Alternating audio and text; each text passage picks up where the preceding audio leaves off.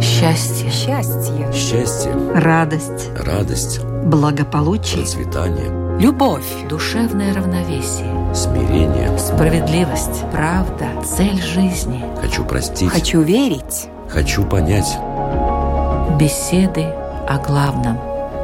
На Латвийском радио 4.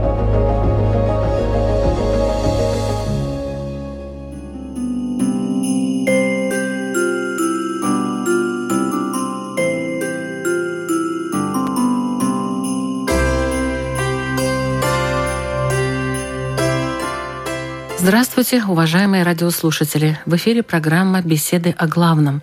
В студии Латвийского радио 4 Людмила Вавинска.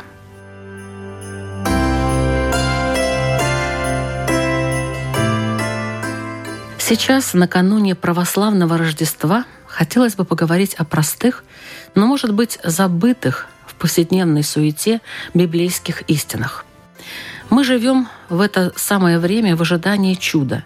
Светлый праздник Рождества Христова. Так принято называть его. Но насколько мы осознаем значимость этого события? Помним ли мы о том, что настоящее чудо – это пришествие в земной мир Спасителя, Сына Бога? Понимаем ли мы, зачем Он пришел и чем заплатил за эту попытку спасти наш мир? Вспоминаем ли о Библии и законах, которые хорошо бы всем нам соблюдать? Сегодня о забытых библейских истинах мы будем говорить с православным священником Александром Пономаренко. Добрый день, уважаемый отец Александр. Добрый день, дорогие радиослушатели.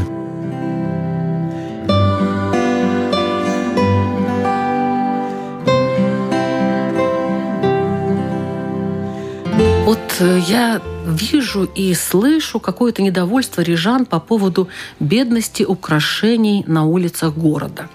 Я согласна, хорошо бы, если бы город был украшен лучше, праздничнее. Однако, по-моему, теперь самая пора радоваться атеистам, потому что практически нет символов самого праздника – Рождества. Мы их не видим на улицах города. Их можно увидеть только в храмах, а туда заходит далеко не каждый. И внешне они практически не видны, даже в это время. В общем, грустные мысли меня посещают по этому поводу. Ну, скажем, недавно была дискуссия «Меримся елками». Да? Вот у кого более красивая, нарядная елка, в каком городе лучше. Бегаем за подарками со словами «Оставьте нам хотя бы эту радость». А главное – потеряли. Может, уже и не современно это все. Отменить Рождество, оставить только Новый год, и никто с нотациями не пристанет, не будет указывать, как жить, как вы считаете, отец Александр? Да, действительно, правильный и верный разрез постхристианской эпохи, как ее иногда называют в наше время. Наверное, интуитивно человек отодвигает вот даже мысль о том, что с ним что-то когда-то может случиться. И может быть, и по этой причине. Нет ведь, слава богу, войн и таких бедствий. У каждого на столе праздничное блюдо в эти дни будут. И елка, как вы говорите, украшена. Ну, о каком бедствии можно говорить? Ведь праздник же. А если еще и снег, и иллюминация, и огни, можно и елками помериться, и подарками. Будем действительно принимать то, что человек рожден для радости. Самое распространенное слово в Евангелии. Какое вы думали? Радуйтесь. Радуйтесь. И ничего не бойтесь. А потом уже по количеству вот таких воззваний покайтесь. И вот когда слышим «покайтесь», то, конечно же, начинаем рассуждать. А если Спаситель, то от чего спасает все-таки Он нас? И так ли Он нужен мне? Я ведь не вижу, не ощущаю никакой угрозы. Вот это самое страшное. По сути, мысль одна у богословов древности и современных, подтверждающих, куда нам до них, которые жили свято, действительно святой жизнью, совершали молебственное пение. Всю ночь продолжались эти празднования, сугубо и строго постились перед этим праздником. Поэтому их мнение, их мысль о том, что Спаситель обязательно должен был прийти, чтобы избавить человечество от саморазрушения, говорят они. Как это так? Через что? Почему? А когда мы спрашиваем как раз у людей, далеких от веры, тебе нужен Бог, тебе нужен Спаситель. Они говорят, вы называете своего Бога, я слышал, любовь. А почему тогда? В противовес нам. Мы не ожидаем бедствий. У нас и так все хорошо, говорит этот человек, допустим, когда столько войн на земле, кровь льется рекой, когда есть нищие, богатые. И вообще вся эпоха после Рождества Христова и до ныне, разве ее назовешь эпохой счастья человеческого? Скорее, сменялись эти эпохи и общественно-экономические формации различного толка и строй, то феодальный, то буржуазный, то, говорят, какие-нибудь диктаторы правили на земле. Но людям жилось по-разному, ведь если говорить о земном устроении жизни человеческой. Так почему все-таки спасение? Вот именно эта мысль еще рождалась у первых христиан, но они точно знали: «Я погибаю». От чего ты погибаешь? И сегодня от чего мне спасаться? И если об обществе, от саморазрушения, действительно, как свидетельство и войны, и вот это вот расслоение среди общества, и бедные и богатые страны, то лично мне зачем? Вот мне лично нужен Христос. И нужен ли? Апостол Павел, а их мнение особо нам дорого. Ведь эти люди, они те, которые свидетельствовали не понаслышке, особенно ученики Христа, они застали и Ветхий Завет, все то, к чему вели пророчества иудейские, и, встретив его, уже были свидетелями установления Нового Завета между Богом и человеком. И самое потрясающее — это обретение Бога не так, как Фома, когда-то помним, пока не увижу, не вложу перст моих в раны его, не поверю. А тогда, когда нужно полностью сменить свой подход материалистический, рациональный, к тому, что вижу, ощущаю, могу потрогать, слышу, к тому, во что лишь можно только поверить. Но если бы не эти свидетельства, и они нас подкрепляют. Ведь повествование евангелистов об этом событии вселенского масштаба, прихода Спасителя в мир, оно ведь зиждется на также и исторических фактах и событиях.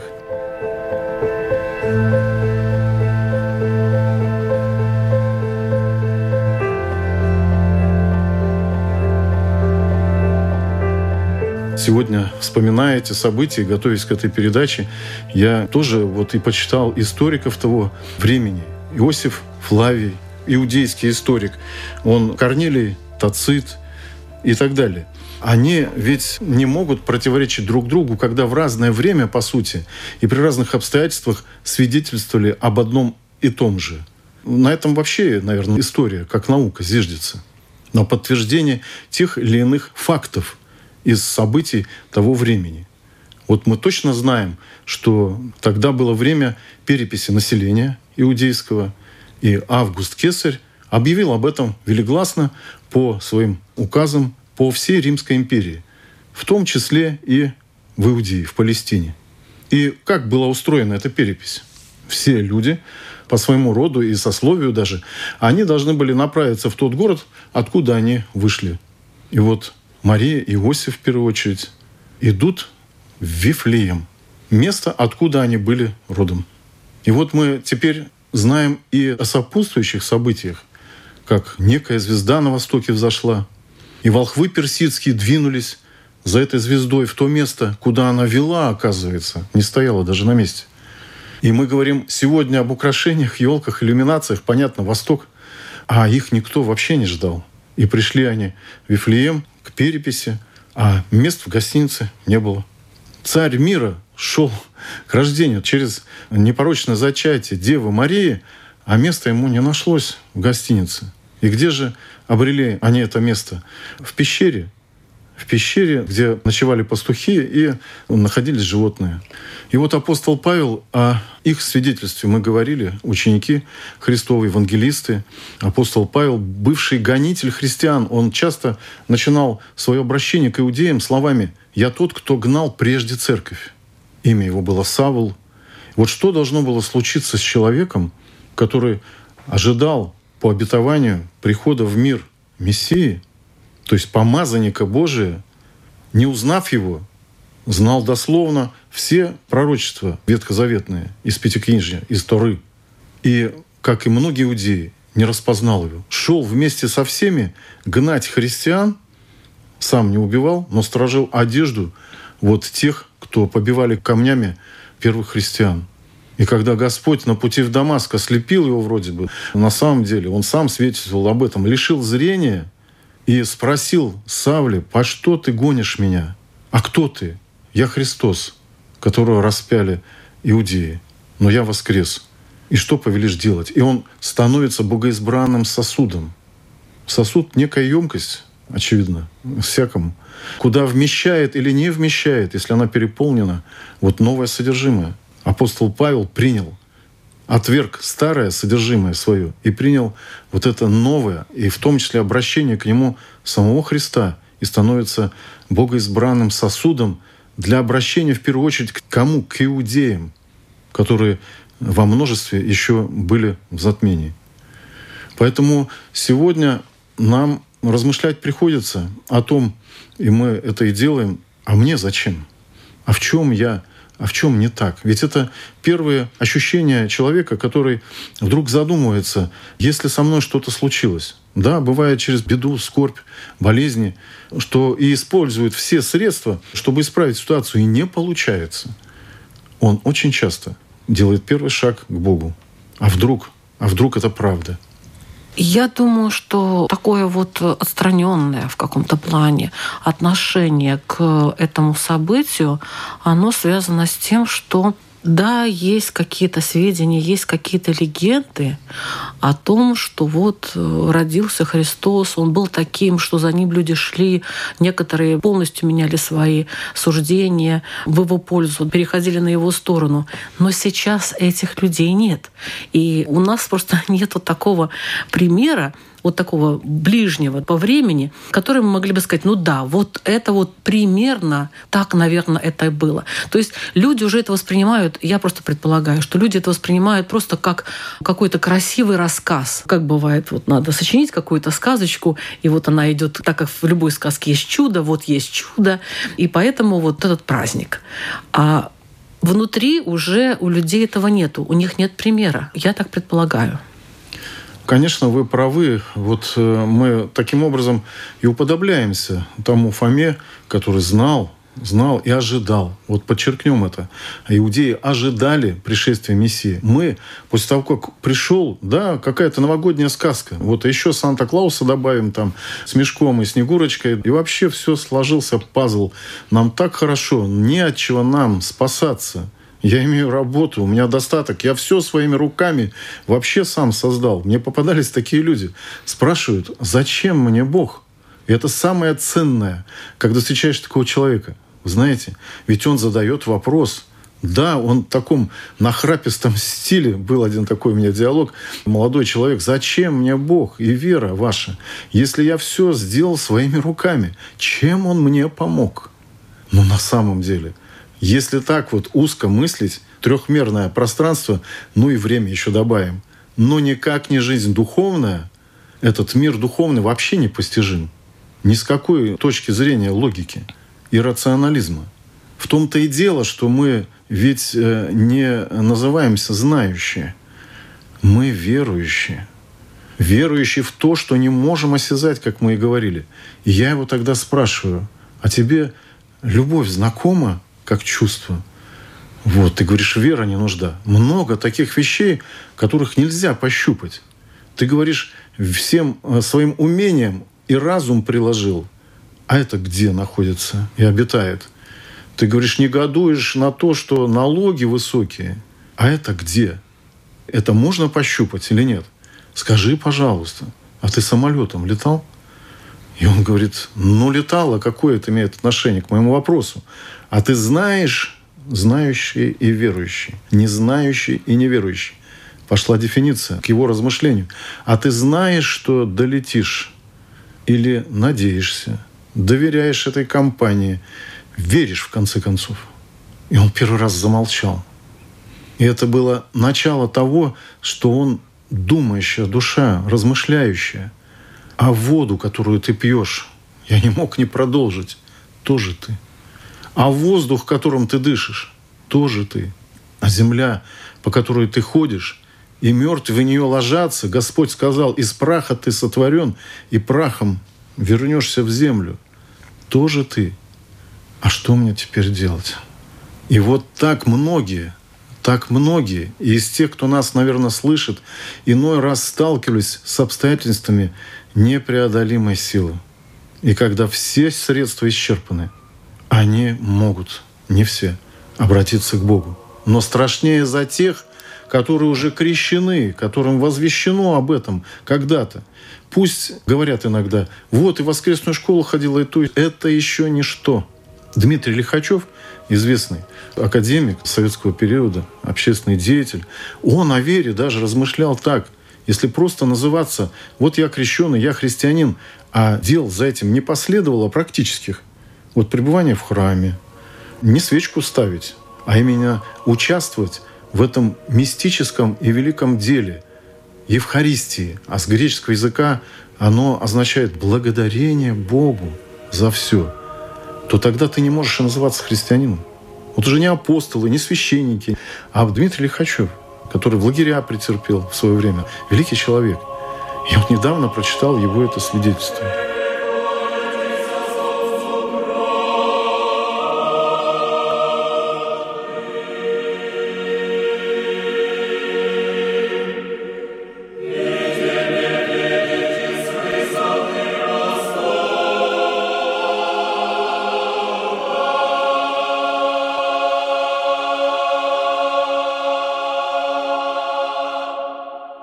Знаете, в моей жизни, как и в любой жизни человека, если он хорошо подумает и вспомнит, наверное, бывают всегда критические ситуации, когда или-или. Вот одна была не со мной, а лет 30 назад, мы жили в Алуксне, а с моими детьми. Пошли детки лёдик мерить. Вот старший сыночек, ему было 7 лет, и младший, 5 почти. На прудик, где гуси летом купаются и так далее. С расстояния от дома совершенно небольшое. Многоквартирный дом, мы занимаемся с супругой своими делами. И вдруг нечеловеческий, детский какой-то, ну, нечеловеческий, конечно, человеческий, но детский такой визг, вопль, истерика. А не видно сразу, пруд-то недалеко, а за деревьями не видно, что там происходит. И я спрашиваю, это наши, что ли, кричат? И когда я выбежал в ужасе, не дай бог, если что-то случилось, я увидел, как с дома напротив, через балкон, простите, в трусах и майке, зима, а один молодой человек просто с разбегу, а их двое было. Младший остался на берегу, он и кричал. А двое, брат и дружок, пошли, знаете, как это, каблучками лёдик мерить. И ушли под воду. Глубина была настолько большая, что с головой начали куртка с воздухом, и это еще позволяло держаться. И этот человек, а потом еще другой в обход дома, кинулись с разбегу, проломив своим весом лед, и вытащили их один одного, другой другого. И я только когда успел, прибежал, мне просто его в руки передали, моего. Он висел уже, он наглотался, мы думали, все, как с этим жить потом? И даже не скорая, потащили домой, там горячая ванна и так далее. И только вздохи первые, понятно, жив. И тогда только скорая приехала и так далее. Вот в этом случае нужен был нам некто спаситель в этой ситуации. Когда она пришла внезапно. Мы ее никак не ожидали. Я уже тогда там директор Алуксинского предприятия, транспортного небольшого. У меня все хорошо. И вдруг такая беда. Вы знаете, что мы потом сделали? Мы обходили все инстанции, даже пошел ко второму секретарю райкома партии, даже помню, как его звали, Владимир Макаров, и пока не наградили этих людей медалью за спасение утопающих и не одарил их подарками, и одного из-за второго мальчика тоже. Я не мог выразить чувство благодарности больше ничем, хотя и этого недостаточно было. Вот в этом случае, в этих случаях, когда приходит беда, я уже не размышляю, а эти люди кто? У нас до сих пор сохранилась вырезка из «Падамью явно», представляете, о награждении этих людей с именами, с фамилиями за спасение утопающих детей. Вот. Они были верующими? А я даже и не знаю. До сих пор. Но вот это дело само, самим действием, самопожертвованием, да кто знает, что бы могло с ними случиться. Ну да, все знали, ну не глубокий пруд, но это зима, да что угодно. Ну, конечно. Могли сами погибнуть. И такие случаи есть, когда ценой своей жизни спасают, вспомним, Спитак, Ленинакан и так далее. Какие-то аутогенные катастрофы, там, взрыв газа баллонного. Сколько людей, жертвующих, не раздумывая, идут на помощь людям. Да, это так. Ради какого-то человека, людей, или сотни человек, тысячи. Но Спаситель мира, принять это в сердце, сказано, он раздрал рукописание, клятву. Потому что человек, когда согрешил в раю, оказывается, Адам и Ева, им уже было обетование дано. «Положу вражду между змеем и тобой, и семенем жены твоей. Он будет наступать тебе на голову, а ты будешь жалить его в пяту». Это и есть уже, оказывается, как говорят богословы, самое древнее обетование о том, что придет Спаситель. А раз это в раю после грехопадения, значит, в этом и есть дело. То есть Господь хочет и делает то, что единственно может послужить обновлению природы падшего человечества, которое уже не различает зачастую, где добро и зло. И только в этом смысле мы соглашаемся с ранними богословами, которые говорят, Спаситель и нужен был для того, чтобы избавить человечество от саморазрушения, от самоуничтожения.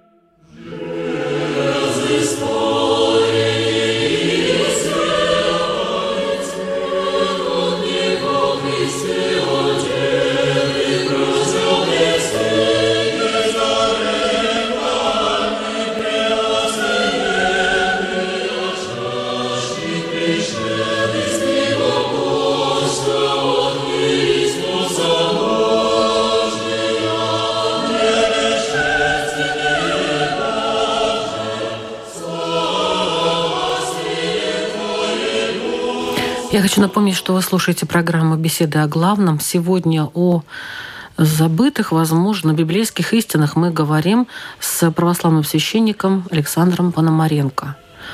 Ну вот, если бы Спаситель Иисус Христос пришел бы сейчас, посмотрел на нас, не было бы ему обидно, что 2021 год назад он родился и потом вот все это пережил, так сказать, отдал свою жизнь и... Да вот в том-то и дело, что он один раз приходит и всегда с нами. Пришел, мы говорим, и ушел, как видели его на горе Илионской, его ученики, и ангел тогда обращается и к ним. Это уже после воскресения, и уходящим на небо. И, видимо, исчез. Вот если, видимо, исчез, то это не значит, что нет его, и пришел бы. Он всегда с нами. Он всегда с нами, с теми людьми, которые поверили в то, что он никуда не уходил. А вот обидно. Один ревнивый, тут не по здравому рассудку, горе от ума говорят, говорит, если бы Христос пришел в первую очередь, он обязательно бы привился. И тут уже среди современных богословов церковной среде такая спекуляция, по-моему, возник. Это уже спекуляция. Это уже вот именно. Да, ведь он и человек. А обидно, не обидно. Его свойства божества, во-первых, всесовершенный, самодостаточный и архилюбовь к людям. Он лишен всякой обиды. Ведь с креста все было сказано. Господи, прости им, не ведают, что творят. И это касается не только тех, кто кричали «распни, распни его», а и всего человечества до ныне, которое как распинает его, скажут некоторые. Я что, повинен в его распятии? Вы говорите, исторически, да. Вот был 2021 год назад и так далее. А как дело спасения продолжается вне времени, так его распятие. Чем и как, скажут нам и спросят, грехами своими. Он раздрал рукописание нашей клятвы за нас, что вот все, изгнан из рая, но дал возможность туда вернуться. И уже не в земной рай, а в Царство Небесное. И дал закон. Давайте об этом законе более подробно.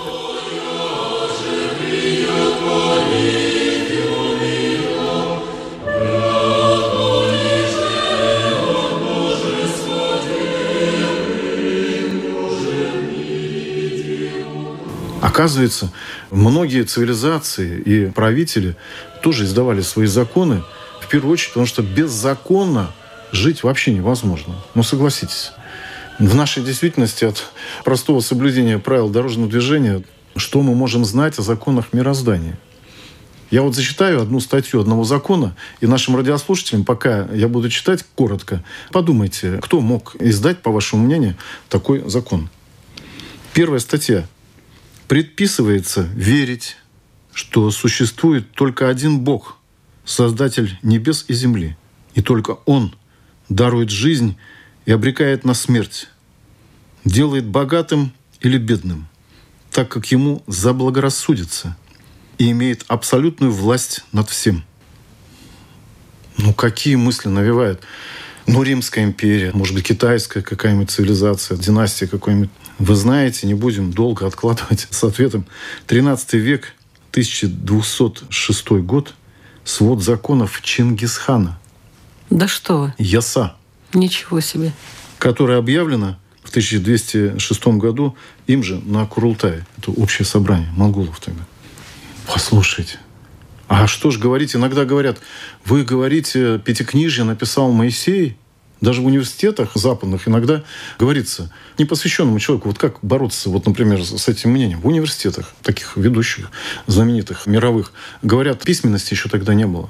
И вдруг находят черную стелу археологи с некой клинописью. И проводят тщательнейшее исследование. Сегодня даже она фигурирует, мне супруга, матушка говорит, а мы же это в 5 классе истории для детей, она сейчас вот с ними занимается. Это же там написано, да, шумеры там и так далее, ассирийцы и так далее. Оказывается, был царь Хамурапи, который в этой клинописью описал свод законов своих. А это было даже, некоторые говорят, в период не только до Моисея, но и до Авраама. Мы о чем говорим? О законе. Но тот закон, который дал Бог человеку, он, как говорят сейчас, столбики, красные линии, что угодно, флажки, оградительное такое средство, чтобы человеку не погибнуть от себя же самого. И вот, конечно же, синайское законодательство, богоизбранный тогда народ иудейский получает через Моисея скрижали завета между Богом и человеком. И первые 4 статьи этого закона говорят об отношениях между Богом и человеком, а 6 других — об отношениях между людьми. И 10 венчает, для меня это такое, как венчает все заповеди предыдущие для отношений между людьми. Не желай того, что тебе не принадлежит. А если не так, то зависть, движимая гордынью, приводит к действиям. Зачастую человек решает обладать тем, что ему до этого не принадлежало. То ли это налоги, то ли это имущество какого-то соседа там, или еще что-то. Недавно сосед один показывал мне запись, вот, которая у него вокруг забора, камера стояла. И он говорит, хочешь посмотреть на воришку?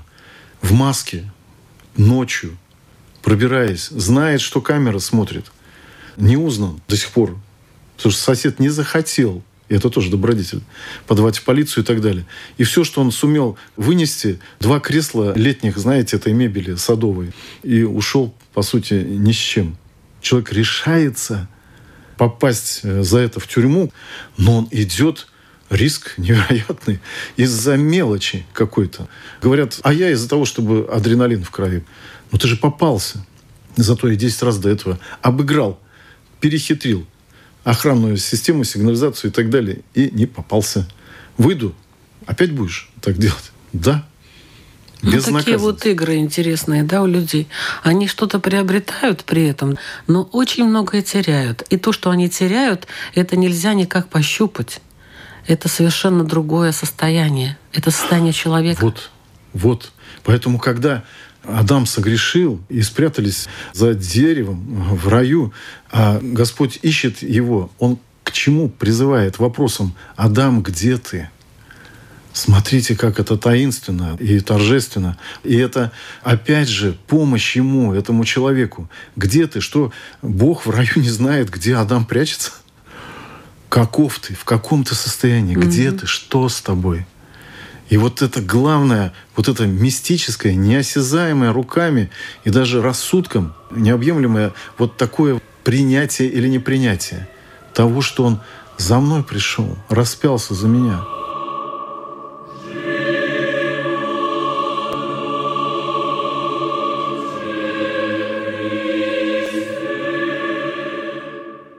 Я не от самого факта распятия Христа, например, верую в Него. И даже не потому, что Он воскрес. Конечно же, это как те свидетельства о том, что это так, что они помогают мне, любому человеку, держаться закона. Но когда мы дальше начинаем размышлять о том, а зачем ему вообще нужно было такого человека творить, который ничем не хочет ему соответствовать. Тем более, как вы говорите, время прошло, сказочка осталась. Рождественские скидочки, колядочки, зимосвятки. Все, что осталось от того, что Спаситель в мир пришел. Поэтому и говорится, что тот, кто положил начало мирозданию, он один может и положить конец. Я есть Альфа и Омега. То есть первая буква алфавита и последняя. А еще йота есть. В иудейском алфавите вообще маленькая черточка. И говорит Господь, все, что я сказал, сбудется. А что Он сказал сбудется? Сотворив, положив начало, Он и явит конец этому земному устроению, но не для того, чтобы оно исчезло навеки и никогда больше не повторилось. Не повторится, но перейдет вот в то обетованное, мы говорим от слова «обещанное» состояние всего человечества, где сам Господь в славе Своей, и ангелы, и все святые, но перед этим суд по этому закону. Что в этих законах? Ну, вообще это надо знать, конечно, каждому наизусть и исследовать, но, по крайней мере, из этой программы хотя бы, может быть, некоторые узнают. Конечно же, в первую очередь речь идет о законе на скрижалях. Его называют по-разному. Декалог — это с греческого языка 10 тека, сека, лог слова, то есть 10 заповедей, 10 словес. Вот они как раз и послужили тогда для иудеев законом, через который, по сути, племенное, общинное устроение этих людей обращено было в народ. Потому что без закона ни один народ, нация, как хотите, цивилизация не существует. Но даже не в этом дело. И мы знаем, что и книги были через Моисея, Аарона потом написаны, как жить иудеям. И, конечно же, мы знаем даже от Бытия до Второзакония и так далее. И читаем их. Почему читаем? Да потому что они переходят плавно вот в ту историю о Мессии. В этих книгах Исаия, Авакум, сколько этих пророков было, которые говорили, он придет, он придет, он придет. Но пусть назовут слушатели еще хоть одного человека, о котором на протяжении тысячелетий личности, скажем, Бога, человек, мы говорим, личности, возвещалось через пророков так часто. Невозможно. Я не нахожу. Были, но в рамках библейского повествования, например, царь Кир, о котором Исаия, пророк, сказал, что придет царь Кир, победит Навуходоносора, царя Вавилонского, и освободит иудеев из плена. Сказал и назвав имя за 150-200 лет до его рождения. И действительно, царь Кир пришел, освободил иудеев из плена, персидский царь тогда. И вот это сбылось. Но что бы тысячелетия? И вот, конечно, мы и говорим. Первая заповедь — «Я Господь Бог твой», чтобы у тебя не было иных богов, теперь пишется с маленькой буквы — башков. А сколько человечество знает их от египтян, тех же иудеев? Моисей выносит скрижали с Синая, 40 дней там пребывает, и видит, что тельца золотого сотворили. И скачут, и пляшут, и говорят, это он нас, этот Бог, вывел из Египта. И реакция Моисея, когда не сам он даже писал, а Господь ему начертал, сказано, он разбивает их. Он сожалеет, что вообще он живет на свете, видя это бедствие. Короткая память у народа, между прочим. Они там все это время сидели, и, насколько я поняла, Аарона он оставил, да, Моисей вместо себя одновременно. Как бы. Да, долго. И он сказал, Аарон, что, наверное, не придет уже Моисей, давайте как-то мы тут уже организуемся, и золотого тельца. А Синай громыхал молниями, громом. Тучами, и голоса, и как бы ангельское пение, все вместе. А они размышляют, не, уже не придет. Вот так и мы. Знаем о Христе все. Крестики на себя носим. О каком там втором пришествии Христа размышлять в новогоднюю ночь, когда оливье на столе, да, и шампанское. А это начинает самое строгое, хотя он не строгий пост, сладким его иногда называют. Вот когда грядет уже сам праздник, сочельник 6-го, с такими песнопениями прекрасными. Рождество Твое, Христе Божий, и так далее. Славим. Все прославление. И только за покаяние, за слезы тогда Господь опять все-таки Моисея призывает и дает ему второй раз эти скрижали. И хранятся они во время их странствий во святая святых в ковчеге Завета. Казалось бы, зачем Творцу самодостаточному? Какая необходимость для него? Чем он руководствуется? Только преизбыток любви к своему творению, говорят святые отцы. Никаким другим долгом это не объясняется. Абсолютно. Так же и с нами.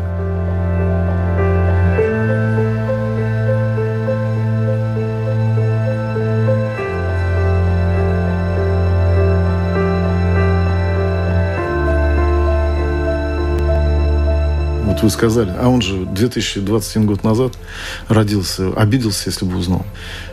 Вот любовь его к роду человеческому, для чего он терпит еще? Да, действительно, долготерпение безгранично, говорят святые отцы, божества. Но знаете, ради кого? Ради еще имеющихся людей, которые способны спастись, уверовать. А еще иногда говорят по числу отпавших ангелов. Вот опять еще написание свидетельствует о том, что брань, оказывается, была еще до сотворения земли и человека на небе, в ангельском мире. Мы сегодня, как свидетели, знаете, мы тоже свидетели вот этой библейской истории всей. А через что мы? Да, начиная от 7 дней творения, и у нас 7 дней в неделе, до, даже скажу, имен, которые мы носим. Говорят, Ваня.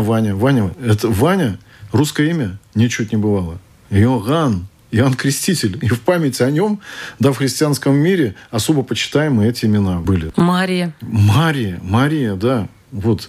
Да их столько. А потом греки, восприемники веры иудеев, но уже будучи свидетелями, потому что как им не быть свидетелями? Если десятиградие было на территории Палестины, а это в память, как говорится, и наследство Александра Македонского завоевания и так далее.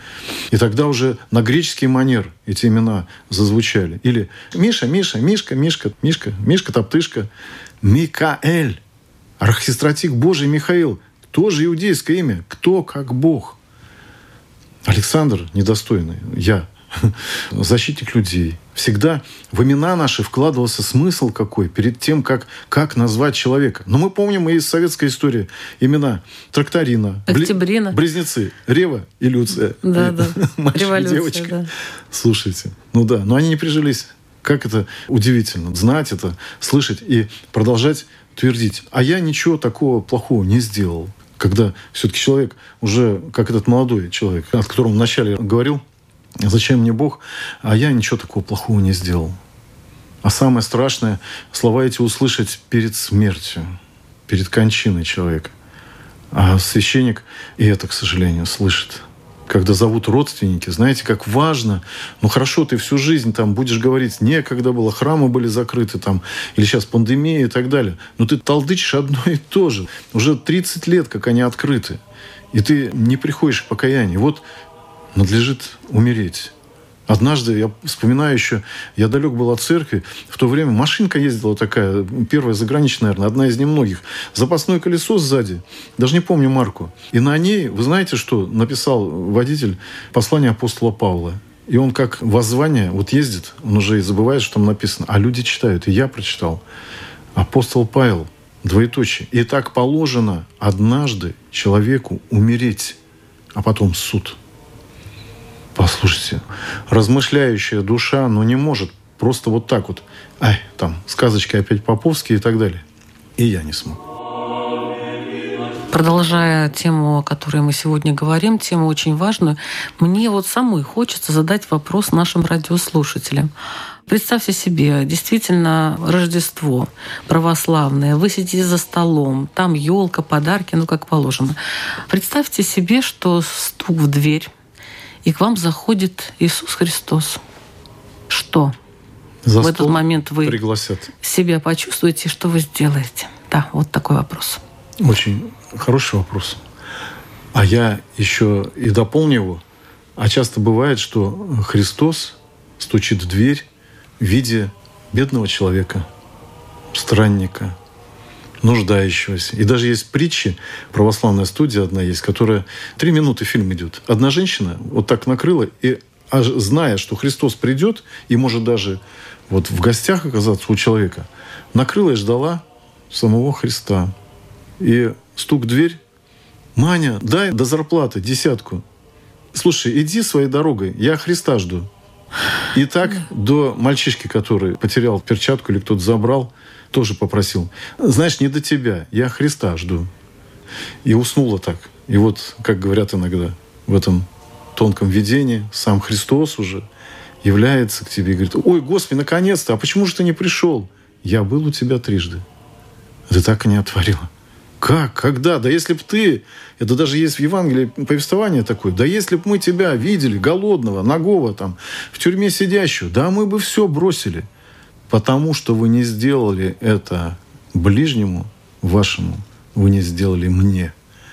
И приговор: «Идите от меня прочь, не знаю вас».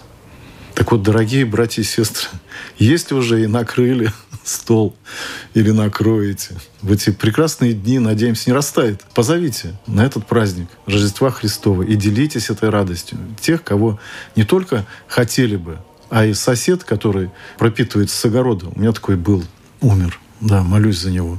И я всегда старался чем-то его поздравить. Он всегда удивлялся, потом, когда уже понял, что это такое обычай, подарки дарить на Рождество. Да не просто на Рождество, а вот протяни руку. Последний случай из этого расскажу. Ни о каком... Нет, не было героизма. Стою в магазине. Перед мной 2 человека, касса, часы пик, все, неудобства сплошные. И вдруг какой-то шум, очередь остановилась, начали переходить в другую кассу. Что там такое? Ну, а я встал и все-таки думаю, дождусь. И что бы вы думали? Одна женщина взяла товар, а следующая за ней положила деньги, думая о чем-то своем. А та еще не успела. И кассирша взяла деньги не того, кто взял товар, а этой женщины. А та, какое счастье, взяла сдачу и убежала. А эта теперь говорит: «А я вам дала деньги. Кассирша, я вам что, буду из своего кармана отдавать?» Неразрешимая беда. Вам никто здесь этих денег не вернет. Надо было смотреть, куда ложь. Зачем вы раньше положили? Сколько этих ситуаций бытовых? Христиане, вот мне осталось одно тогда там спросить: «А сколько должны?» Она говорит: «Не такие маленькие деньги, чтобы взять и уйти, и простить». Я говорю: «Ну сколько?» Она говорит: 20 евро целых. Я говорю: «Послушайте, я не богатый человек. Я не был в рясе, но для дома что-то купил. Ну возьмите мои 20 евро». И она не взяла. У нее сразу гонор появился у этой женщины. Она говорит: «Я не такая бедная, чтобы мне дело принципа важнее». Так то вы говорили, что... не такие маленькие деньги. А тут гордыня, дело принципа. Гордыня. Но опять не в ущерб, не в укор. И она права в чем-то. И кто тут виноват, не знаю. Но если мы так вот поступим, поверьте, опять слово, что и вам кто-то так поможет с преизбытком. И это будет сам Господь, который говорит: «Где 2 или 3 собрались во имя Мое, там Я посреди них». А мы говорим: если придет обидеться. Он никуда не уходил, пока есть 2 или 3, хотя бы 2 или 3, где призывают Бога и Христа ради, и ради любви к ближнему, тот же чай нальют нуждающемуся. Это программа «Беседы о главном». Мы звучим каждую среду в 2 часа дня на Латвийском радио 4. Сегодня мы обсуждали, может быть, иногда забытые библейские истины и говорили о том, что такое Иисус Христос, когда Он приходит к нам и зачем? В разговоре принимал участие православный священник Александр Пономаренко. Большое вам спасибо за эту беседу. С наступающим праздником. Ведущая Людмила Вавинска. Всего доброго. Счастье. Счастье. Счастье. Радость. Радость. Благополучие. Процветание. Любовь. Душевное равновесие. Смирение. Справедливость. Правда. Цель жизни. Хочу простить. Хочу верить. Хочу понять. Беседы о главном. На Латвийском радио 4.